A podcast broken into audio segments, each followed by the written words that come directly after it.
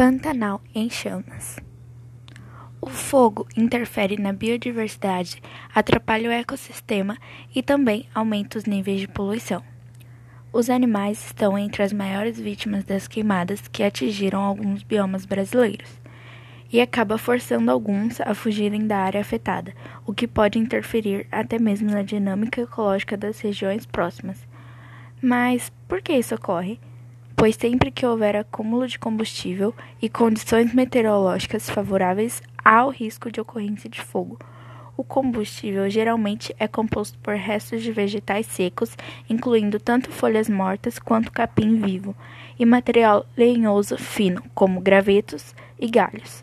Já as condições meteorológicas estão relacionadas a longos períodos de estiagem, como queda da umidade relativa, alta temperatura e, para piorar, ventos fortes ou constantes.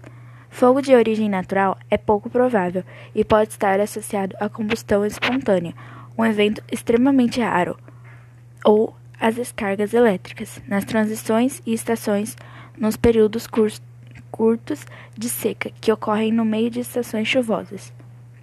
Mas quais são as consequências?